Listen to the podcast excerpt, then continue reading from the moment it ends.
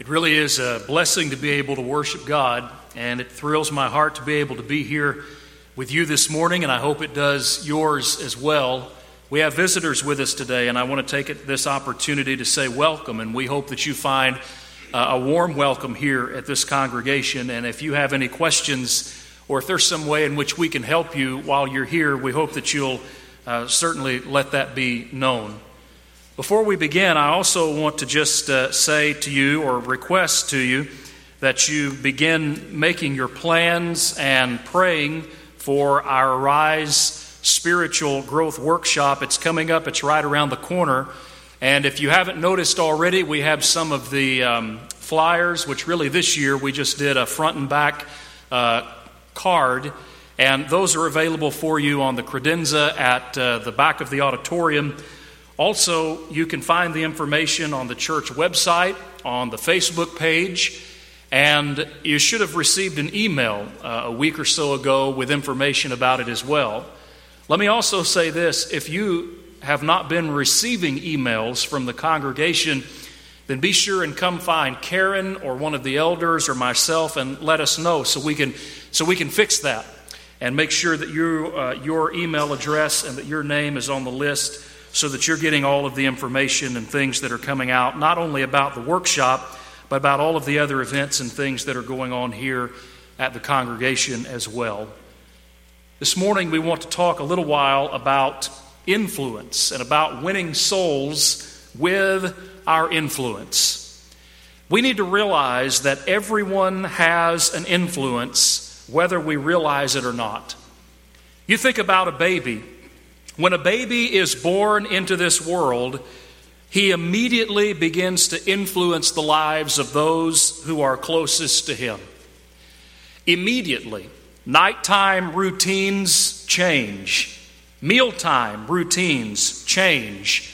Leisure time changes. Priorities change.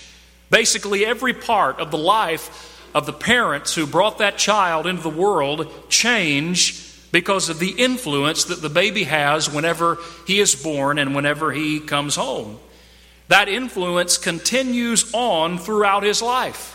As a child, his parents are going to make decisions, some decisions that are based upon his needs and his requirements and his education. As a young adult, he's going to grow and he's going to begin influencing his friends at school or in sports or some other kind of activity. As an adult, he's going to have an influence on his wife. He's going to have an influence on his children. He's going to have an influence on his coworkers and everyone who's around him. And this process, this wheel, will just keep on turning from generation to generation as every person is born into this world, and the influence that they have on the people who are around them begins. So we all have an influence. The only question is whether or not our influence is good or evil. And we also need to recognize that our influence is going to live on even after we die. Think about these passages. In Hebrews chapter 11 and verse number 4, the Bible says, "By faith offered to God a more excellent sacrifice than Cain, through which he obtained witness that he was righteous, God testifying of his gifts, and he being dead still speaks." In Revelation 14 and verse 13, the Bible says, "Then I heard a voice from heaven saying to me, 'Write, blessed are the dead who die in the Lord from now on. Yes, says the Spirit, that they may rest from their labors.' And listen to this, 'Their works, they follow them.'" Then there's this very interesting passage in the Old Testament book of Micah, chapter 6 and verse 16. And in that passage, God makes this statement. He says, "For the statutes of Omri are kept, and the works of Ahab's house are done, and you walk in their counsels." The interesting thing about this is that Omri had been dead for 200 years and Ahab had been dead for 170 years when Micah writes this down by the mouth of the Lord. And yet the Lord says, "You're continuing to keep their statutes and you're continuing to walk in their ways." Their influence was still a very present reality in the nation and in the lives of the people of Israel long after their deaths. So today we want to think about our influence and how our influence has an impact on the people around us. And as we said, that influence can be good or it can be evil. First, let's think about what it means when our influence is evil. In Proverbs chapter 22, verse 24 and 25, Solomon says, "Make no friendship with an angry man, and with a furious man do not go, lest you learn his ways and set a snare for your soul." A New Testament passage that would go along with this would be 1 Corinthians chapter 15 and verse 33, where the Bible talks about evil companions corrupting good morals or good practices. We often illustrate this by way of talking about maybe someone standing up on a table and you standing up on the floor, and you try to pull the person down off the table, and the person standing on the table tries to pull you up on the table. And which of the two is easier? Obviously, it's easier for the person who's on the floor to pull the person off of the table. Proverbs 22 says that when we make friendships with those who are angry and those who are furious, we're going to learn their ways, and those ways are going to become a trap for us. But Proverbs 29 verse 12 picks up on that passage, but this time talking about rulers. The Proverbs writer says, "If a ruler pays attention to lies, all his servants become wicked." And in the New Testament, 2 Timothy 2 verse 18, we read about these two men by the name of Hymenaeus and Philetus. And Paul is talking about those who spread a false message. And he says their message will spread like a cancer, and Hymenaeus and Philetus are of this sort. They've strayed concerning the truth, saying that the resurrection is already past, and they overthrow the faith of some. It is entirely possible for the influence that you and I have amongst the people that we come into contact with throughout our lives can be like one of these three passages. Like an angry man, or like a ruler who pays attention to lies, or like Hymenaeus and Philetus, whose influence is all negative and is all evil and spreads, 2 Timothy 2:18, like a cancer. But then on the other hand, it's possible that our influence could be good. You remember Matthew chapter 5, verse 13 to 16. Jesus talks about salt and light. He says, "You're the salt of the earth. But if the salt loses its flavor, what good is it? It's thenceforth good for nothing but to be cast out and to be trodden under foot of men. You are the light of the world," he says. "A city that is set on a hill can't be hidden. And who lights it? No man lights a candle and puts it under a bushel, but rather it stands on a lampstand. It gives light to all that are in the house." Jesus is talking about our positive influence and the need for us to reflect the light of Christ Jesus into a world that's dark and full of sin and wickedness and that so desperately needs the influence of God. Then we read about a congregation of people in 1 Thessalonians chapter 1, verse 8 to 10. It's one of my favorite passages. As Paul talks about this congregation, he makes this statement. He says, "For from you the word of the Lord has sounded forth, not only in Macedonia and in Achaia, but also in every place. Your faith toward God has gone out," notice this, "so that we don't need to say anything." In other words, anytime Paul or Silas or Barnabas or anybody else, anytime they traveled to a congregation, they didn't have to say, "Let me tell you about the church at Thessalonica," because they had already heard about the church at Thessalonica. They already knew about them. They already knew about their work. They already knew about their faithfulness. And Paul will go on to say that everyone has heard how you have turned to God from idols to serve the living and true God and to wait for his Son from heaven, whom he raised from the dead, even Jesus, who delivers us from the wrath to come. The brethren at Thessalonica were using their influence for good. And as we think about our influence, and as we think about the purpose of our influence, what we've got to keep in mind is that the goal of that influence is exactly what we read in those passages in 1 Thessalonians chapter 1. The goal of our influence is not to influence people for some sort of political party or college football team or anything else. The goal of our influence is to draw people to Christ.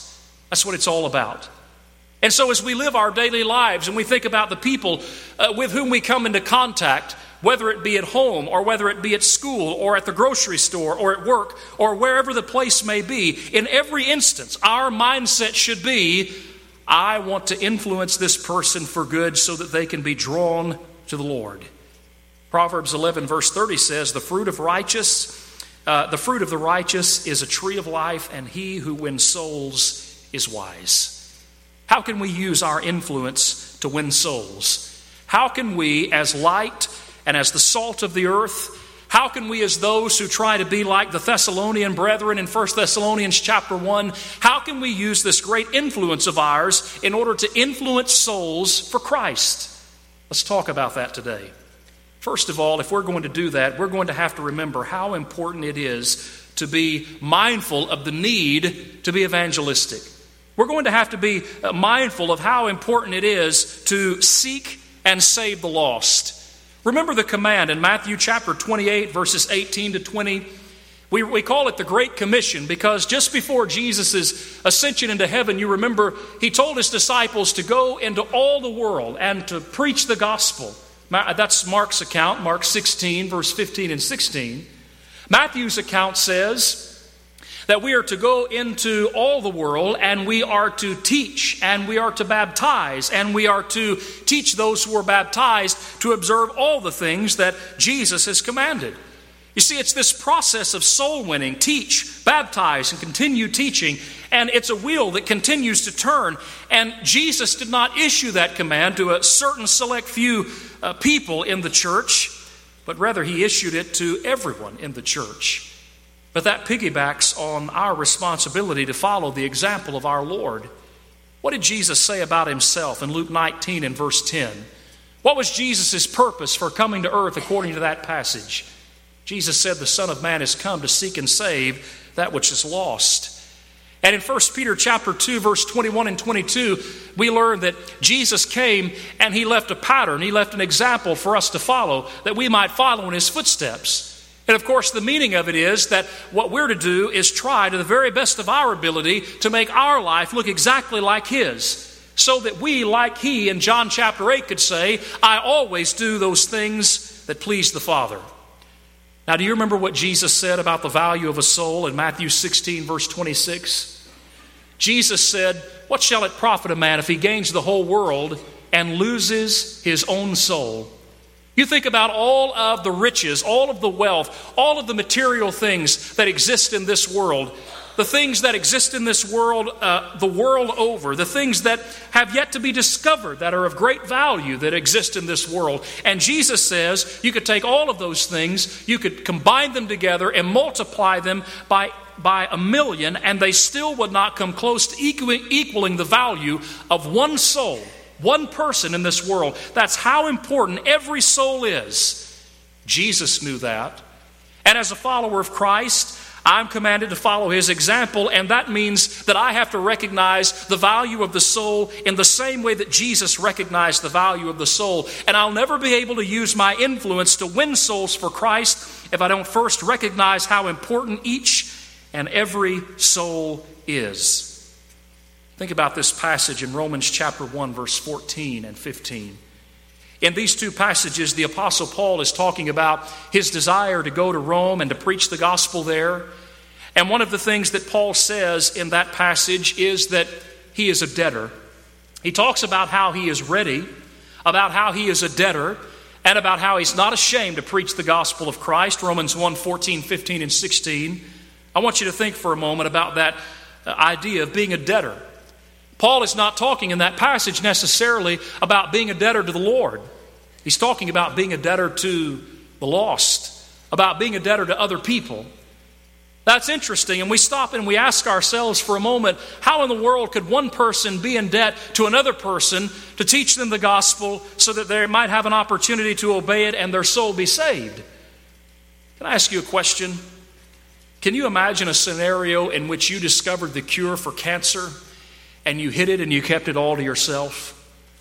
Can you imagine turning on the news some night and finding that some person had died, and as his family was going on through his personal items, they found stashed deep within a file cabinet, hidden up within the attic, covered by a blanket, this cure that would immediately cure all kinds of cancer?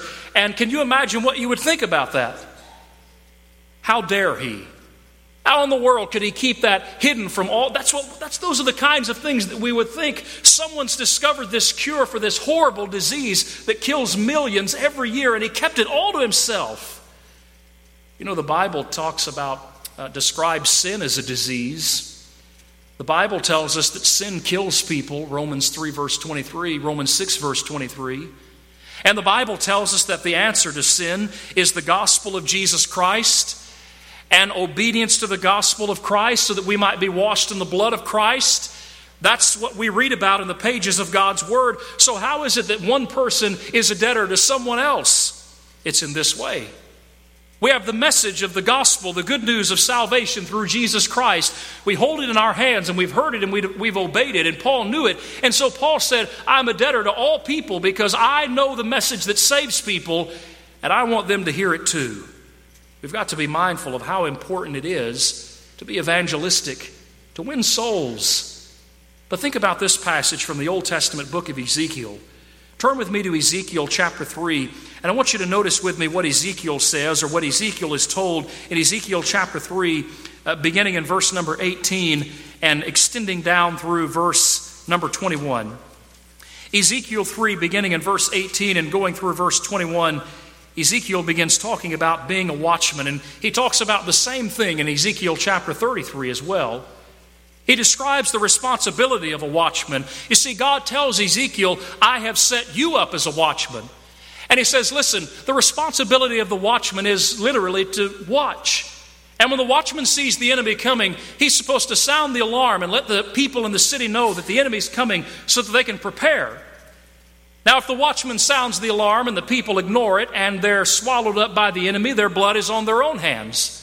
But if the watchman sees the enemy coming and he doesn't sound the alarm and the people have no warning and they don't have the ability to prepare themselves, the blood falls on the watchman's hands. Do you see the application? We take the same principle of Ezekiel 3 and Ezekiel 33 and we apply it to ourselves as Christians and members of the body of Jesus Christ, recognizing that we serve as watchmen and we have the responsibility to sound the alarm and warn. And if those who hear the alarm ignore what it says, then their blood is on their own hands. But if we refuse or fail for whatever reason to sound it, then perhaps their blood might be on ours.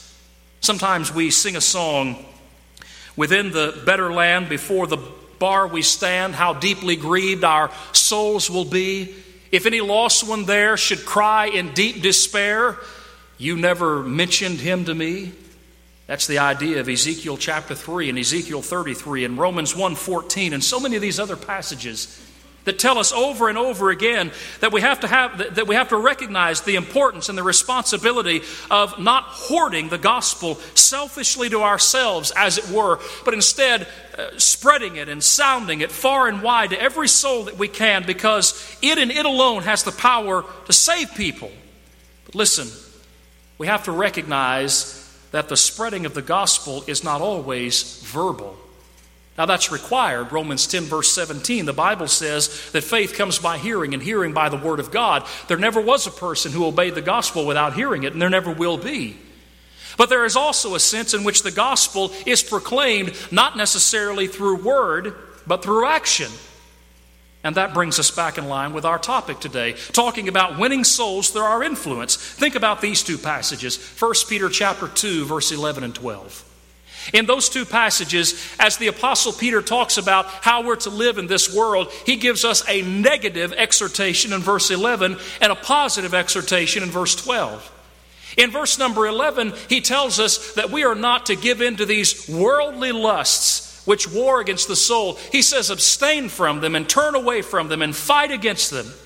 But then in verse number 12, he says, have your life or your conduct honest among the Gentiles, so that when they scrutinize, that's the idea, when they or though they see your good works, they might be able to glorify God in the day of visitation. You know what that passage is all about? You know that song we sometimes sing, A Beautiful Life? Each day I'll do a golden deed by helping those who are in need. My life on earth is but a span, and so I'll do the best I can. That one, that's the idea of 1 Peter 2:12. Literally what Peter is saying is, live a beautiful life. When he says live your life honest among the Gentiles, he's using terminology that describes something that is beautiful or attractive. And so his point is that the way that we live out the principles of New Testament Christianity, that's supposed to be a beautiful thing, so that those who are in the world around us, they might see it and they might be attracted to it. And when he talks about glorifying God on the day of visitation, He's letting us know that it's quite possible that it may be that there will be souls on the day of judgment who are able to glorify God in the sense of hearing, "Well done, good and faithful servant, enter into the rest that's been prepared for you," because the first thing that happened was that they saw New Testament Christianity on display on a regular basis through the influence of someone in their circle. And then they said, "Listen, you've got to tell me more. I want to know." And then they're able to hear and obey. This passage that was read for us a moment ago, it's a seldom used passage. Zechariah chapter 8, verse 20 to 23, prophetically looking at the time of Christ and the influence that the gospel and Christ is going to have in the world. And in the context of that, Zechariah says, in those days, all of the nations are going to grab the sleeves or the shirt, the garment of a Jewish man and say, "Let us go with you because we've heard that God is with you." That's about influence. That's about seeing the impact and the effect of the Word of God in the lives of people and saying, "We want to be like you and we want to experience the life that you're experiencing. We want those blessings just like you have them." It's all about influence. If we want to win souls through our influence, then the first thing that has to happen is we have to always be mindful of just how important it is to win souls.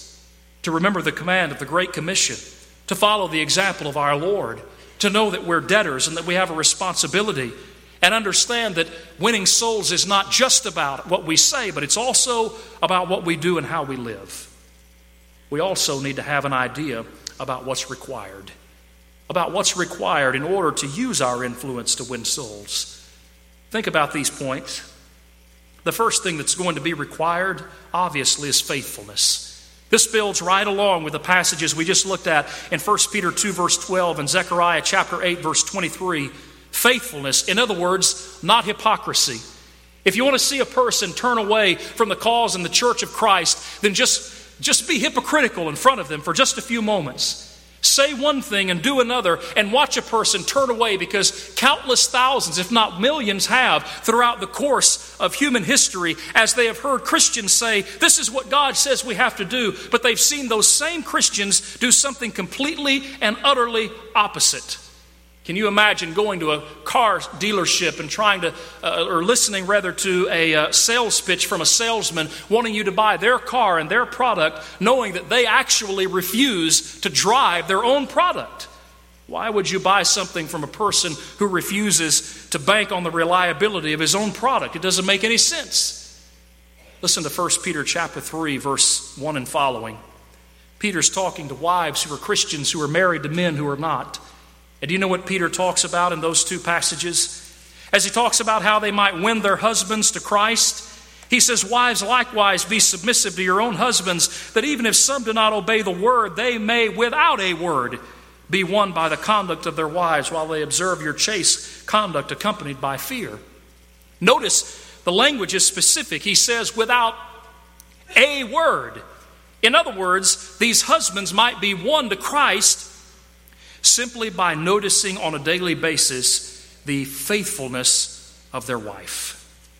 1 Timothy chapter 4 and verse 12, Paul tells a young preacher, "Be an example of the believers in word and in conduct and in love and in faith and in purity."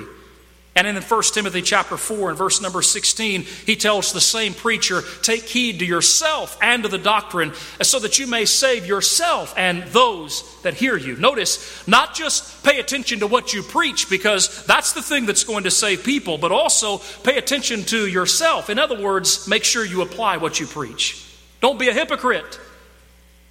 If we're going to win souls for Christ, the first thing that has to happen is that we're going to have to be faithful. We cannot be hypocritical. We cannot say one thing and then turn around and do another. We're either going to have to be all for Christ and all about living out the commands of New Testament Christianity, or we may as well just turn away from it. Jesus tells us in Revelation chapter 3 that one thing that makes him sick is a lukewarm congregation full of lukewarm people. Jesus told the church in Laodicea, "You remember, you're lukewarm. I wish you were cold or hot. Pick one. Stop riding the fence. But because you're lukewarm, you make me sick." Hypocrisy is about being lukewarm. And we're not going to win any souls with influence by being a hypocrite. Second, We need to know what it is to be caring and to be compassionate. There is this statement in Psalm 142 and verse number 4 that ought to catch the attention of each and every one of us. The psalmist makes this statement in Psalm 142 and verse number 4.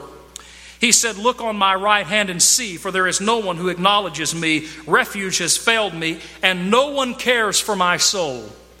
Can you imagine on the day of judgment, someone standing before the judgment bar of God and saying, "Listen, I lived my entire life, and there was no one who actually cared for my soul. No one who showed any tenderness, no one who showed any concern, no one who showed any compassion whatsoever." What do we learn from the parable of the Good Samaritan in Luke chapter 10, verse 34 and 35? There was a lawyer that came to Jesus seeking to justify himself and asked Jesus a question saying, "Who is my neighbor?"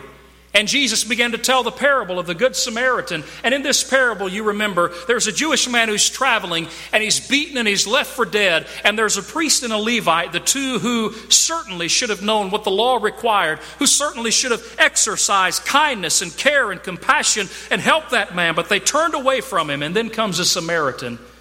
The Jews hated the Samaritans, and the Samaritans hated the Jews. They didn't want anything to do with one another. Complete and utter prejudice against the two or between the two. And yet Jesus says it's the Samaritan who not only helps the man, but he goes the extra mile. He bandages his wounds. He doctors him up. He puts him on his animal. He takes him to an inn. He pays the fare and tells the innkeeper, "Take care of him as much as is needed, and I'll come back and I'll pay what's owed." He went the extra mile. Jesus asked the lawyer, "Which of these three do you think was neighbor?" And he was forced to say, "The one who showed mercy on him." What does that parable teach us? Among other things, it teaches us the importance of having care and concern and compassion for those who are lost, regardless of who they may be or what circumstance their life may find them in or what color their skin might be or what language they might speak. It doesn't matter. Jesus says we have to have care for all people. Think about Esther, Esther chapter 2, verses 10 and 11, where we find that when Esther is taken into the court of the king, that Mordecai he cares about her. And so he paces daily looking for answers about how she's doing. I wonder if we daily are thinking about our friends and our neighbors, those who we know are living in sin and struggling with sin, and we care about them so much that we're checking on them daily to see what needs they might have so that we can try to meet them. Matthew 9 verse 36 says about our Lord that he was moved with compassion because he looked upon the multitude and he saw that they were scattered abroad as sheep without a shepherd. We're going to have to be moved with the same kind of care and the same kind of compassion. If we don't care for those who are lost, if we don't care for the souls of men, then why would we ever seek to win them with our influence? We also need to be mindful of the importance of what we might call tactfulness. Or we might even use the word strategy. Colossians chapter 4 and verse number 6, the Bible talks about our speech, and it says, "Let your speech be seasoned with salt, so that you might know how to answer every man." And as it pertains to our interactions with those who we're seeking to win for Christ, of course, we have to recognize that we have to be careful and think about our words. Think about what we say and how we say it, and recognize that not everyone's in the same situation of life. 1 Peter 3 and verse number 15, the Bible says, "Sanctify the Lord in your hearts and be ready always to give an answer of the hope that lies within you." And notice the qualifier, with meekness and with fear. Meekness is similar to humility. It's the idea of having power that's harnessed or under control. We think maybe about a vehicle and about the engine that's under the hood and how much power that engine may have. And the fact that when we sit behind the wheel and we put our hands on the wheel and our foot to the accelerator, we have all of the power of that automobile within our hands, within our grasp. We control it. That's what meekness is all about. 2 Timothy chapter 2, verse 22 and following, the Bible says that the servant of the Lord must not strive, but must be gentle, must be patient with all men, seeking to try and help them escape from the snare of the devil that the devil has them in. Jude 22 and 23 says that some you save with care and some you save with fear, pulling them out of the fire.